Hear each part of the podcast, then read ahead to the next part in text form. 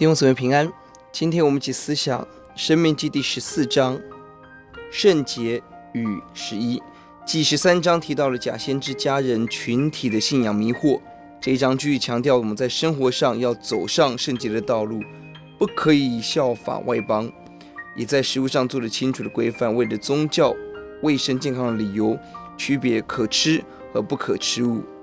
这是一到二十一节我们看到的圣洁，接下来二十二到二十六节讲到十一奉献，一方面是对神的敬拜，二方面是对利未人的照顾。当神特特拣选利未人要服侍神的时候，弟兄姊妹，我们当学习尊重、顾念我们的传道人。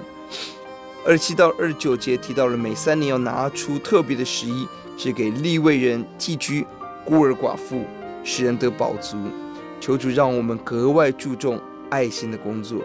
这一章宝贵的经文在第二节，因为你归耶和华你神为圣洁的民，耶和华从地上的万民中拣选你，特作自己的子民。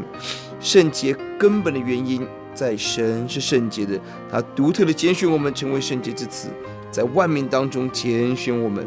呼求主让我们选择与一切的外邦脱钩，一切妥协的，一切沾染恶俗的，都要完全的离弃。